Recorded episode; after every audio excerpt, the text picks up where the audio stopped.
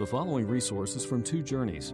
Two Journeys exists to help Christians make progress in the two journeys of the Christian life the internal journey of sanctification and the external journey of gospel advancement.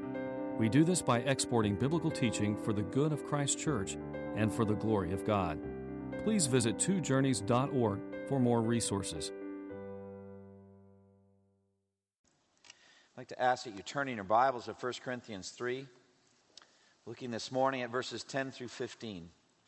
And as I've studied Scripture for many years, as I think about as a pastor, think about the people that are entrusted to my care to shepherd and pray for you, and as I think about my own spiritual condition, I think about my own soul.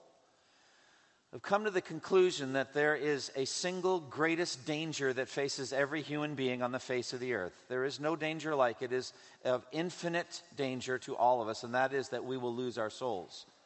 That on Judgment Day, Christ would say to us, Depart from me, you who are cursed, into the eternal fire prepared for the devil and his angels. This is the greatest danger that faces every human being. For Jesus said, What would it profit someone if he should gain the whole world and lose his soul? The second greatest danger that faces every person, and this is for Christians to hear carefully, is that you will waste your lives on things that don't matter. And the text we're looking at this morning comes really in the flavor of a warning, although there's promise in it promise of eternal rewards. But it's couched and set as a warning. And the idea here is that all of us who are Christians are building something. Really, every human being is building something, there is a, a life work. The question is are we building well or poorly? Are we building wisely or foolishly? That's what's in front of us. And, and what's amazing is if you're a Christian, God has guaranteed that to some degree your life will not be wasted. There will be some good works flowing through you of eternal value. And you can rejoice in that. But I think we're all going to feel on Judgment Day there should have been more.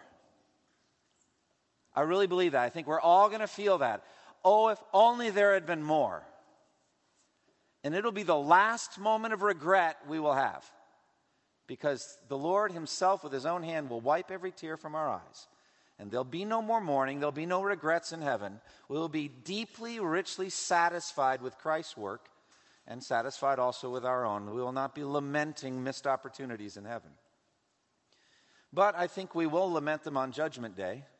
And my job is to help minimize that for all of you. So it would be wise for you and for me to heed the warnings and the encouragements in this text and to build wisely and well to not do, how do I put it, shoddy workmanship. A little while ago, I was reading about an earthquake in Turkey in 1999, August 17th, that hit a city in Turkey. And many of the buildings collapsed and killed people. There were 17,000 deaths in this earthquake, 45,000 injuries. And the overwhelming majority of the deaths were caused by the collapse of new apartment buildings that were poorly built. Shoddy workmanship resulted directly in the deaths of people. and so there were poor foundations that were laid, they were laid poorly. There was lack of, of structural integrity in the buildings, lack of reinforcing steel rods, rebar in there, and the, and the walls just collapsed, the floors collapsed, and people were, were killed. The buildings had not been properly inspected by governmental officials. Construction companies paid um, bribes and cut corners, and people died as a result. Similar tragedies have hit in other places as well. I think of uh, an earthquake, similar earthquake in Port au Prince, Haiti. Same thing. Shoddy workmanship resulting in the deaths of many. Now, we're surrounded by building projects all the time. When we go out, we're going to, I mean, to the left, there's a high rise skyscraper, which I'm told is office building and condos. Don't you hope it's being built well? and there's a, a parking garage straight back there. I've been watching it rise. One of the buildings is prettier than the other, but the other is functional. And I'm hoping that the uh, structural engineers have done their work well. And so when the cars start going up, finally, up those, those uh, spiral ramps, that they'll hold the weight. We've got the new um, public library over here, which is growing before our very eyes. Not quite sure what it's going to be yet. Very different than it used to be. And there's all kinds of steel work and concrete work. Aren't you hoping and praying that the work is being done well? Quality work. Well, as we come to 1 Corinthians 3 10 through 15, there is an architectural metaphor. Paul's been using an agricultural one. I planted the seed, Apollos water, but God made it grow. Shifts over to an architectural metaphor. We are God's field, we are God's building. So we're both, but now he's talking about structural integrity and building. And he's calling on the workers on the church of Jesus Christ to build well and wisely. The text makes it plain that shoddy workmanship in the construction of the church will be exposed, it will be made manifest, it will be revealed by the day, Judgment Day. Conversely, excellent workmanship will also be manifested, will be disclosed, it will be revealed on Judgment Day as well. Everything will be laid bare. Now, the picture in 1 Corinthians 3 10 through 15 is more of a communal building project. It's a community building. We're all working on this thing. Jesus gives us a much more individualized picture at the end of the Sermon on the Mount. You remember, after laying out those three incredible chapters of doctrine in which he's talking to his disciples about how to be a disciple of his in this world, he then gives the warning to all those who have heard his teachings. Everyone who hears these words of mine and puts them into practice is like a wise man who built his house on the rock. And the rains came down, and the streams rose, and the winds blew and beat against that house. But it did not fall because it had its foundation on the rock. But everyone who hears these words of mine and does not put them into practice is like a foolish man who builds his house on the sand, and the rains came down, and the streams rose, and the winds blew and beat against that house, and it fell with a great crash. It's always been amazing to me that the Sermon on the Mount ends with a great crash. And so that, that noise, if you can hear it by faith, is an individual person's life crashing down when severely tested. Now, these two images, I think, should not be kept separate. It's not like there's two different building projects. You got the like the Amish barn raising going on that the whole community works on, and then you've got your individual farm that you're building, and they're two just separate things. We know in the end they must be harmonized, they're the same thing. You, as a Christian, are building something with your life. And that is part of the building of the church of Jesus Christ. They are not separate but they are together. And so we need to look at both the idea of a collective building of the church well and wisely, and also individually the call to you to ask, How are you building? What are you doing with your life?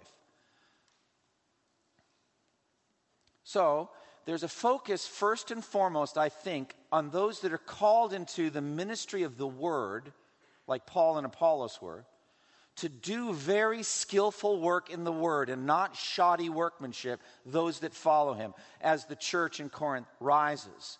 But then it just becomes, the language becomes universal if anyone builds on this foundation. So it's really speaking to all of us and that we're all involved in this building project. Now, this 1 Corinthians 3 10 through 15 is one of the most exciting, interesting, provocative paragraphs in 1 Corinthians. It stands as a, both a continual warning to us and a continual exhortation and encouragement to us. That we should, as those entrusted with the ministry of the word, build well and wisely and be very careful. And that you, as a church, should not accept shoddy workmanship from the pulpit or from any teaching ministry of this church. If the Lord doesn't return in our lifetime, if this church continues to be a light shining in a dark place, I will be replaced someday. All of the elders will be re- replaced. It's up to the church to be certain you choose craftsmen that will be rightly handling the Word of God and not put up with shoddy workmanship in the teaching of the Word. But then each of you has to look to yourself and say, What am I building with my life? Is it going to last on Judgment Day? Is my work going to survive the testing that's coming on Judgment Day? Both of those things are in play here. So let's start with Paul and his statement about himself. Paul said, I laid a foundation, verse 10, by the grace God has given me. I laid a foundation as an expert builder. So Paul laid the foundation. And he makes it plain in verse 11 the only true foundation is Jesus Christ. For no one can lay any foundation other than the one already laid, which is Jesus Christ. So he asserts that the foundation's already laid. The work is finished. In John 19, when Jesus breathes his last, he says, It is finished. It's perfect. There's nothing that can be added to the finished work of Jesus Christ in atoning for sins. So he said, I can't lay a foundation other than what Jesus already laid. Or the author to Hebrews in Hebrews 1 3 says concerning Jesus Christ, after he had provided purification for sins. He sat down at the right hand of the majesty in heaven. That's a finished work. Purification for sins has been perfectly provided by the blood of Jesus. He sat down, he's finished with his atoning work. There's nothing that Paul could do to add to that work or improve it. This is the sure, immovable foundation of the church of Jesus Christ and it will never move. However, when Christ suffered and died for his people, he did so outside the gates of Jerusalem in Judea, a long way away from Corinth. And my guess is that the people in Corinth knew literally nothing about it when it happened. Life went on in the pagan Corinth way just like every other day. They had heard nothing of Jesus. And everyone who calls on the name of the Lord will be saved. But how can they call on someone they've never believed in? And how can they believe in someone of whom they've never heard? And how can they hear without someone preaching to them? And how can they preach unless they are sent? And so Paul was sent out to bring the good news of the death of Jesus Christ for the sins of the world to Corinth. And so he laid a foundation in their minds and hearts by his clear, simple, spirit anointed preaching of the word, of the gospel. As he said in chapter 2, he said, When I came to you, when I came to you in Corinth, I resolved to know nothing while I was with you except Jesus Christ and him crucified.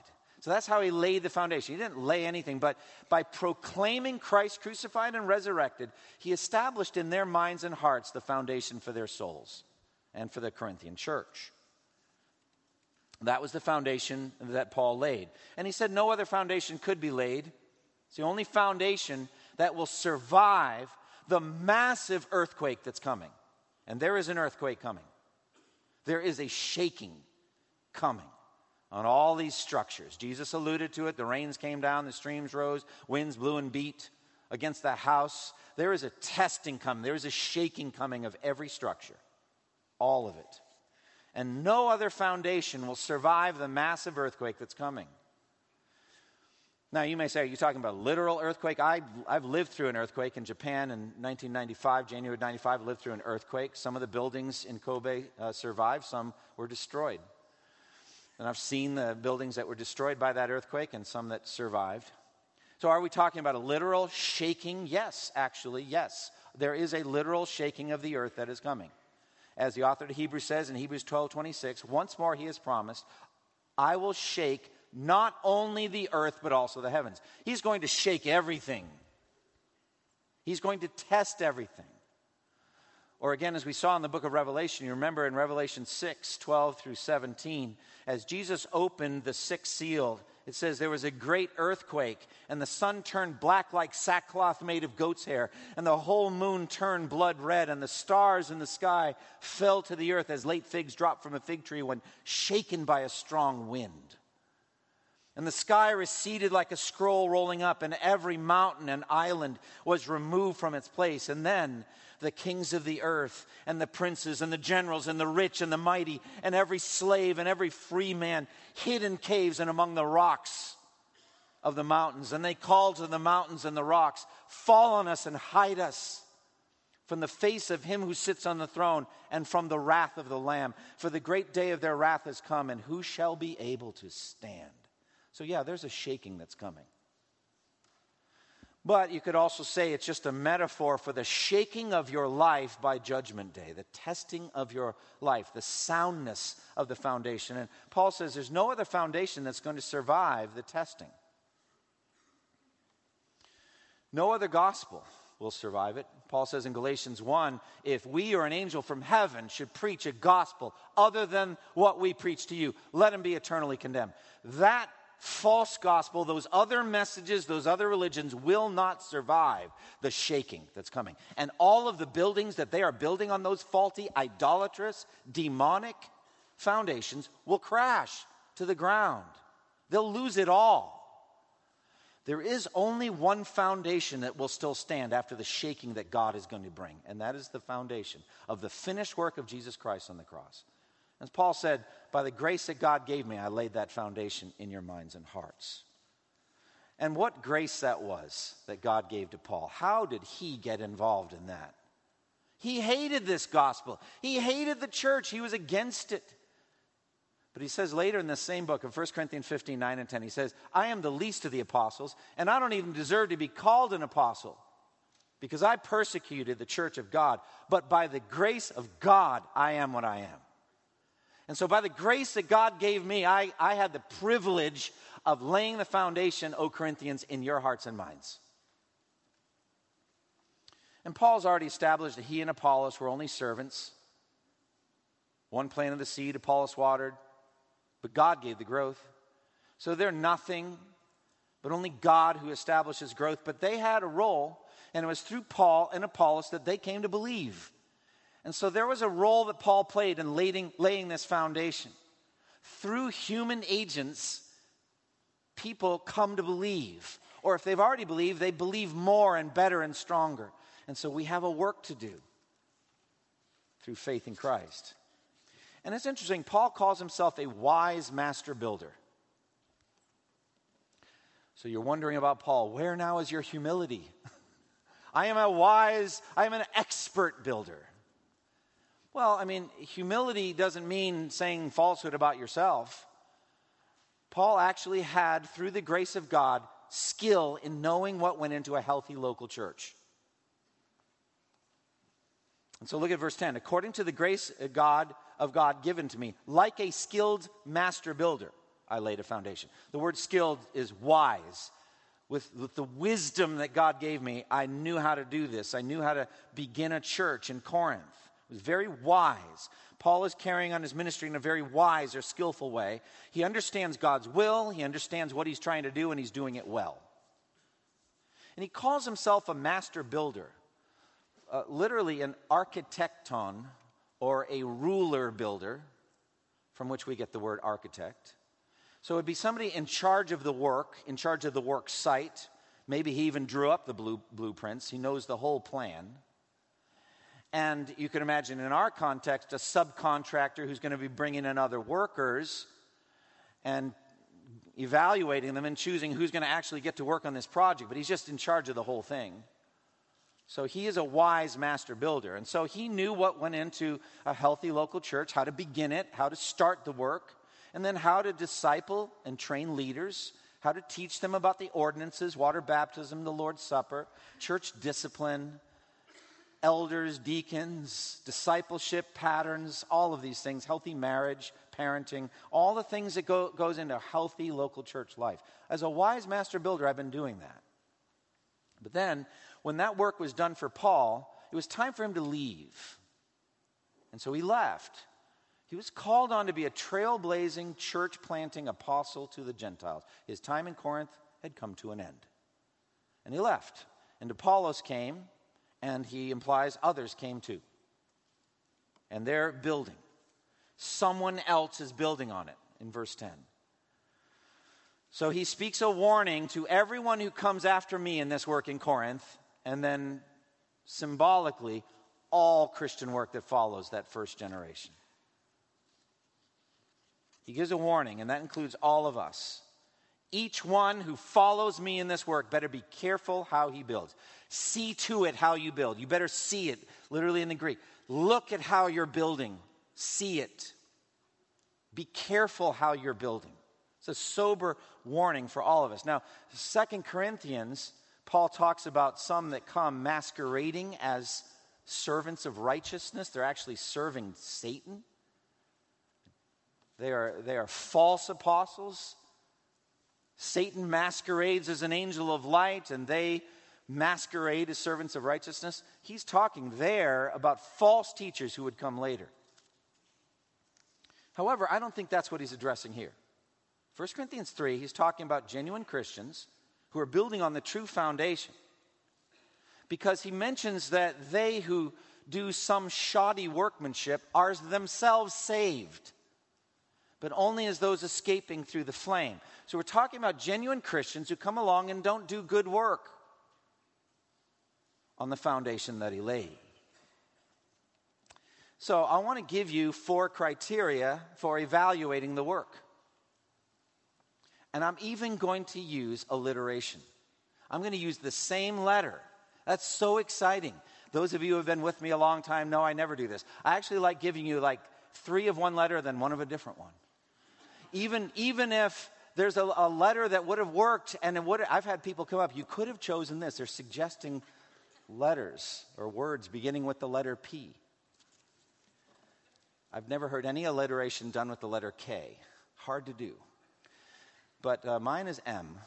So there are four things I want you to look at in terms of following Paul in building the church of Jesus Christ the method you use, the materials you use, the manner in which you build, and your motive in building. These are going to be evaluated, among other things, on Judgment Day. First, the method. Paul says, let each one be careful how he builds. What is your approach? Now, God ordained that the foundation would be laid through the simple, clear preaching of the gospel. But to build on that foundation, it must be a careful handling of the Word of God. Careful handling of the, of the Scripture. And so I think about 2 Timothy 2.15, which says, Study to show yourselves approved unto God, workmen who do not need to be ashamed, rightly dividing the Word of truth. So be certain that the craftsmen who come after have a method in the Word of God that's accurate and faithful. And I would advocate preaching and teaching systematically through the Word of God, not shrinking back from any difficult text. I like to follow consecutive exposition. Not every expository preacher does that, but expository teaching and preaching is the best. It's good, skillful work. And by that I mean you get out of the way of the text and just use the text as the message. And so the point of the text becomes what we end up talking about. I don't come to 1 Corinthians 3 10 through 15 thinking, oh, what'll I talk about? Or, hey, I think I'll talk about architecture. The text talks about it. So you're just following the text. So I advocate that. And it's not enough to just preach the gospel, that's milk.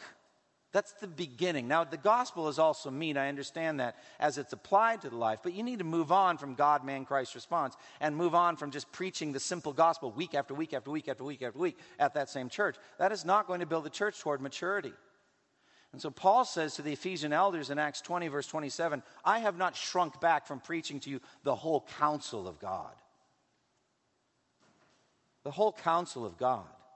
So some churches focus on personalities they focus on entertainment. They have a certain style of, of public presentation that tickles the ears, maybe, or uses humor, or uses, you know, just the big personality um, in front of the screen or something. Others look to other techniques and, and methods and things like that. We must trust the Word of God to build a church.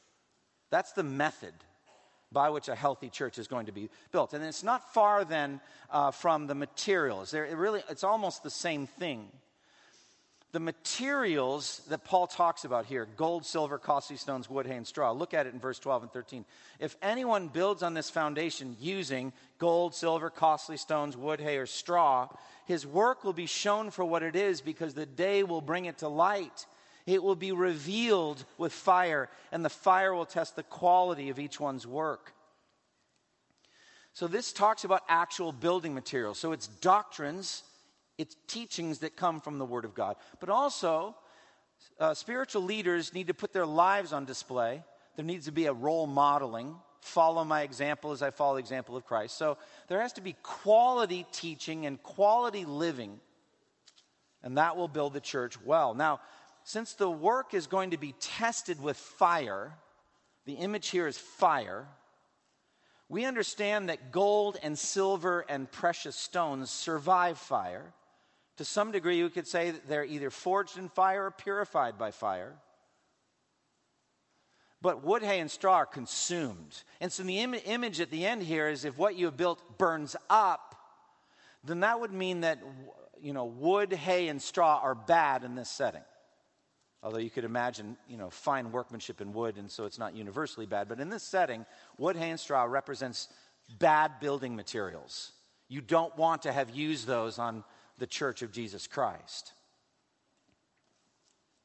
So, what we have to do is we have to make certain that the things that we're doing with our lives, what we are teaching, how we are living, is of the highest quality that will survive the scrutiny, the manifestation, the disclosure, the testing. All those words are used here. It's, really intensive here. This disclosure that will happen on the day, on Judgment Day. So, what this says to me if we go to the individual work that's going on this collective project, each one of you and I, all of us, need to make the most of our brief time on earth. We don't have long here. The days are precious, and it's all we ever have is today. You don't have yesterday, you don't have tomorrow. All you have is today, and you're called on today. If today you hear his voice, don't harden your heart. So build with gold and silver and costly stones today, and that must mean obey his word. Do what he told you to do, like a servant would. Make the most of your time. Thirdly, manner. Paul will make it very clear later in this book, but I want to go ahead and reach for some of that and bring it back here. It matters how you do what you do he's going to make it very clear in 1 Corinthians 8, in the section on meat sacrifice to idols, that knowledge, right doctrinal knowledge about idols and meat and all that isn't enough. You need love. So, knowledge alone destroys, actually, it puffs up. It, it's like a bubble economy. You can imagine a bubble structure, it's going to pop. It's not going to survive Judgment Day. But love edifies or builds up. So there's that sense of structural strength in right doctrine plus right affections or love.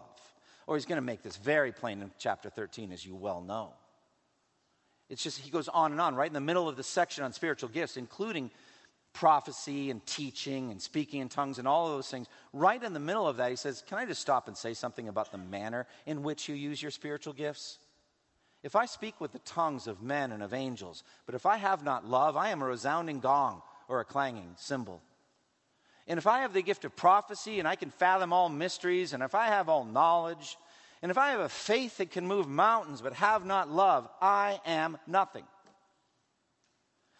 And if I give all that I possess to the poor, and if I surrender my body to the flames, but if I have not love, I gain nothing. And then he describes what he means love is patient, love is kind. Let me just stop at those two. While you're doing your spiritual gift ministry, are you a patient and kind person?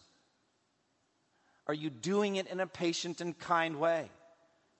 Or are you easily angered? Are you arrogant, boastful, rude? Series of negatives that love is not. So, the manner in which you use your spiritual gift ministry and in which you build matters a lot. And then finally, motive. We could say a lot about this, but it must be the glory of God. Whether you eat or drink or whatever you do, do it all for the glory of God. 1 Corinthians 10 31. So, method, materials, manner, and motive, all of these things will be tested on Judgment Day. And so, what will remain of your life work? Look again at these words, verses 12 through 15. If anyone builds on this foundation using gold, silver, costly stones, wood, hay, or straw, his work will be shown for what it is because the day will bring it to light. It will be revealed. So, shown, brought to light, revealed And the fire will test the quality of each one's work. If what he has built survives, he will receive his reward. If it is built up, he will suffer loss. He himself will be saved, but only as one escaping through the flames. So, Paul's going to make this very plain at the beginning of next chapter. We can't really evaluate another person's work until Judgment Day. There's a lot of things that are hidden, there's just some things we don't know. And so we think we know this pastor, this leader, this godly man, godly woman, but we really don't know them. All we can know is what our eyes show us. We don't really know. And so Paul actually says at the beginning of chapter 4, he says, Judge nothing until the day. That day is going to bring to light the hidden secrets and the motives of man's hearts. As I mentioned a few weeks ago, George Whitefield wanted put on his tomb, Here lies George Whitefield. What kind of man he was, the day will reveal. That's all you need to put on my tomb. I mean, you don't know me, you won't know me, but Judgment Day, you'll know me. You'll know who I really am. So it's going to be revealed in the text here with fire, and fire is going to test the quality of each person's work. There is a warning here, but also a promise. Our works, all of them, everything we've done in the body, while in the body, whether good or bad, will be tested. 2 Corinthians 5 makes that very plain. Whether good or bad, everything will be tested, evaluated. Here, the testing is with fire. And in this image, the gold, silver, costly stones survive and the wood, hay, and straw gets burned up. So that is shoddy workmanship. So, uh, teachers, preachers who rely on gimmicks and not the faithful expounding of the Word of God by the power of the Holy Spirit will see that their work was shoddy. And that goes back to 2 Timothy 2:15. Listen again to those words. Study to show yourself approved unto God, a workman who what? Doesn't need to be ashamed, well, when will that shame come? Judgment Day? Judgment Day. Hopefully, if it would have been then, sooner the better. Be better to be ashamed now and change and start teaching and preaching accurately and faithfully the Word of God. So also for all of us. That we would not be ashamed on that day. Let us be ashamed now while there's time to do something about it. All of us are going to have our works tested. So, what kind of things are wood, hay, and straw? I've thought a lot about this. What's going to burn up? Well, certainly sins are going to burn up. All of our sins, things that we did that violated our conscience, that violated God's word, it's going to burn up. It's worthless in terms of building the church. Sins of omission, sins of commission. But also, I think just things that really were of no eternal consequence. I mean, God wants us to have common grace blessings. He wants us to enjoy this world. He wants us to be able to enjoy hobbies, pastimes, entertainments, pleasures. He gives them to us in measure to enjoy. But we know that there's a possibility we can become addicted to those things Netflix, uh, spectator sports, hobbies, um, shopping therapy. Uh, I don't know what all to say. You know, where, where, you know, it's not in and of itself evil, but it's just too much. And up to a certain point, it was a gift of God, but beyond it, it's just wood, hay, and straw. All the time you're spending on it, it's just going to burn up. And, and I think about our words, like our words. James talks about the tongue. Boy, do we say a lot of words. I say a lot of words. I pray, oh God, protect my words while I preach. I feel like the Lord says, well, I'd like to protect you all the time. it's not just when you're preaching, all of the words matter. Jesus said on Matthew, Matthew 12, 36, I tell you that people have to give an account on the day of judgment for every careless word they have spoken. Do you believe that some of your words will be gold or silver or costly stones, but some of your words will be wood or hay or straw? Do you think so? Some things you say you wish you hadn't said. It's like, oh God, that I would not speak straw anymore. So we're talking about arguments, complaining, conflicts, filthy language, off color jokes. All of these things that the Bible makes very clear are, are disgusting to God. That we would put a guard over our mouth and say nothing except what is helpful for what building others up according to their needs ephesians 4.29 build with your words oh god make gold come out of my mouth may silver come out of my mouth may diamonds come out of my mouth you want to know how to do that do a lot of this talk uh, about this a lot You know, scripture this, scripture that. Boy, you're always talking scripture. I remember one person, they said about him, he was so saturated in the Bible that if you pricked him, his blood was bibline. Just Bible came out all the time. It's like, boy, I'd like to be like that. And just, that's safe for me. Other than that, I'm thinking maybe the more I go on, the more it's going to be wood, hay, or straw. And what does it say? If what you have burned, what you have built is burned, you will, what does the text say? Suffer loss. I have meditated, I've looked at it in the Greek. Yes, it's there, loss. And it's hard to see it go. It will be painful. Therefore, I just cannot get away from a painful judgment day for Christians. I know. One of you will say to me, Romans 8 1 is the favorite one. There's no condemnation for those who are in Christ Jesus. Friends, I'm not talking about condemnation, I'm talking about evaluation. You will be evaluated, your works will be evaluated. There is a distinction in the text between the person and his or her works. The works can get burned up, the person can be saved, but only as one escaping through the flame. There is a distinction made. So our persons have been judged, if we're Christians, at the cross. Condemnation poured down on Jesus in our behalf. He is our lightning rod. By simple faith, not by works, all of our condemnation is gone. Hallelujah. We will be saved. But what about the works? They're going to be tested, they're going to be evaluated. And if you see them burn up, it will hurt you. My job is to minimize your suffering and maximize your portfolio, your retirement portfolio. How's your retirement portfolio? I don't mean the one that you're going to have for 11 years or 16 years. I mean the one you're going to have for eternity. My job as a pastor is make you eternally rich by teaching the word. I can't make you anything, but to point to riches. And that's what he's calling on us. It says in verse 15, if it is burned up, he himself will suffer loss. He will suffer loss. He himself will be saved, but only as one escaping through the flames. Now, if the individual has literally no works at all, no good works, I would say that they're not born again. They're not born again. This comes from many places in Scripture. But John 15 in particular, Jesus said, I am the vine, you are the branches. If you remain in me, you'll bear much fruit. Apart from me, you can do nothing. It says, He cuts off every branch in me that bears no fruit while every branch that does bear fruit, he prunes so it'll be even more fruitful. The branches that are cut off are collected and thrown in the fire and burned. So, what does that mean? It means people, I think, in that context, who hang around Christians, who go to church, but they're not converted, they're not genuinely born again. There's no fruit, literally no fruit in their lives. They're not talked about in this text. Because the people here are saved. And if you are saved, there will be good works. Praise God, you'll have something to show for your life. But there is a sense of loss here in which you could have had more. So, what does it mean that he himself will be saved, but only as one escaping through the flames? Well, I, I was reading some time ago about uh, the clipper ship era. And I was reading about one particular captain, and this is what they did. This is the fastest way to travel from San Francisco to New York back before the Transcontinental Railroad. And so he put all of his gold that he had gotten from the gold rush on a, on a fast clipper ship, which he owned.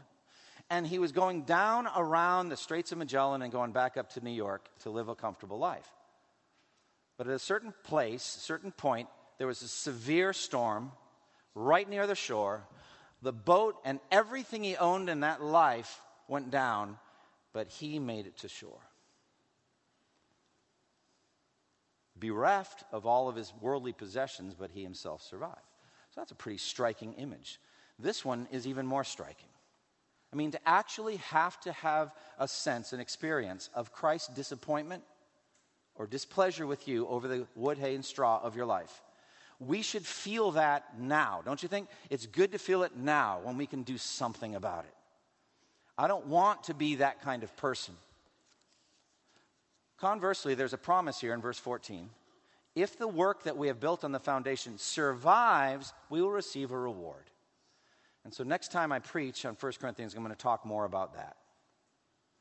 I'm going to talk more about rewards and how to store them up. So I'm going to be getting ready to enhance your retirement portfolio. But you do your own study and we'll come together on that text. Let me do some application, we'll be done. First, just this text calls on you to evaluate your life and works. First and foremost, I just want to ask are you in the faith at all? Are you a Christian? Are you born again? Do you know that your sins have been forgiven through faith in Christ? Remember, I began the sermon saying the greatest tragedy, the greatest danger that ever faces anyone is to lose their soul.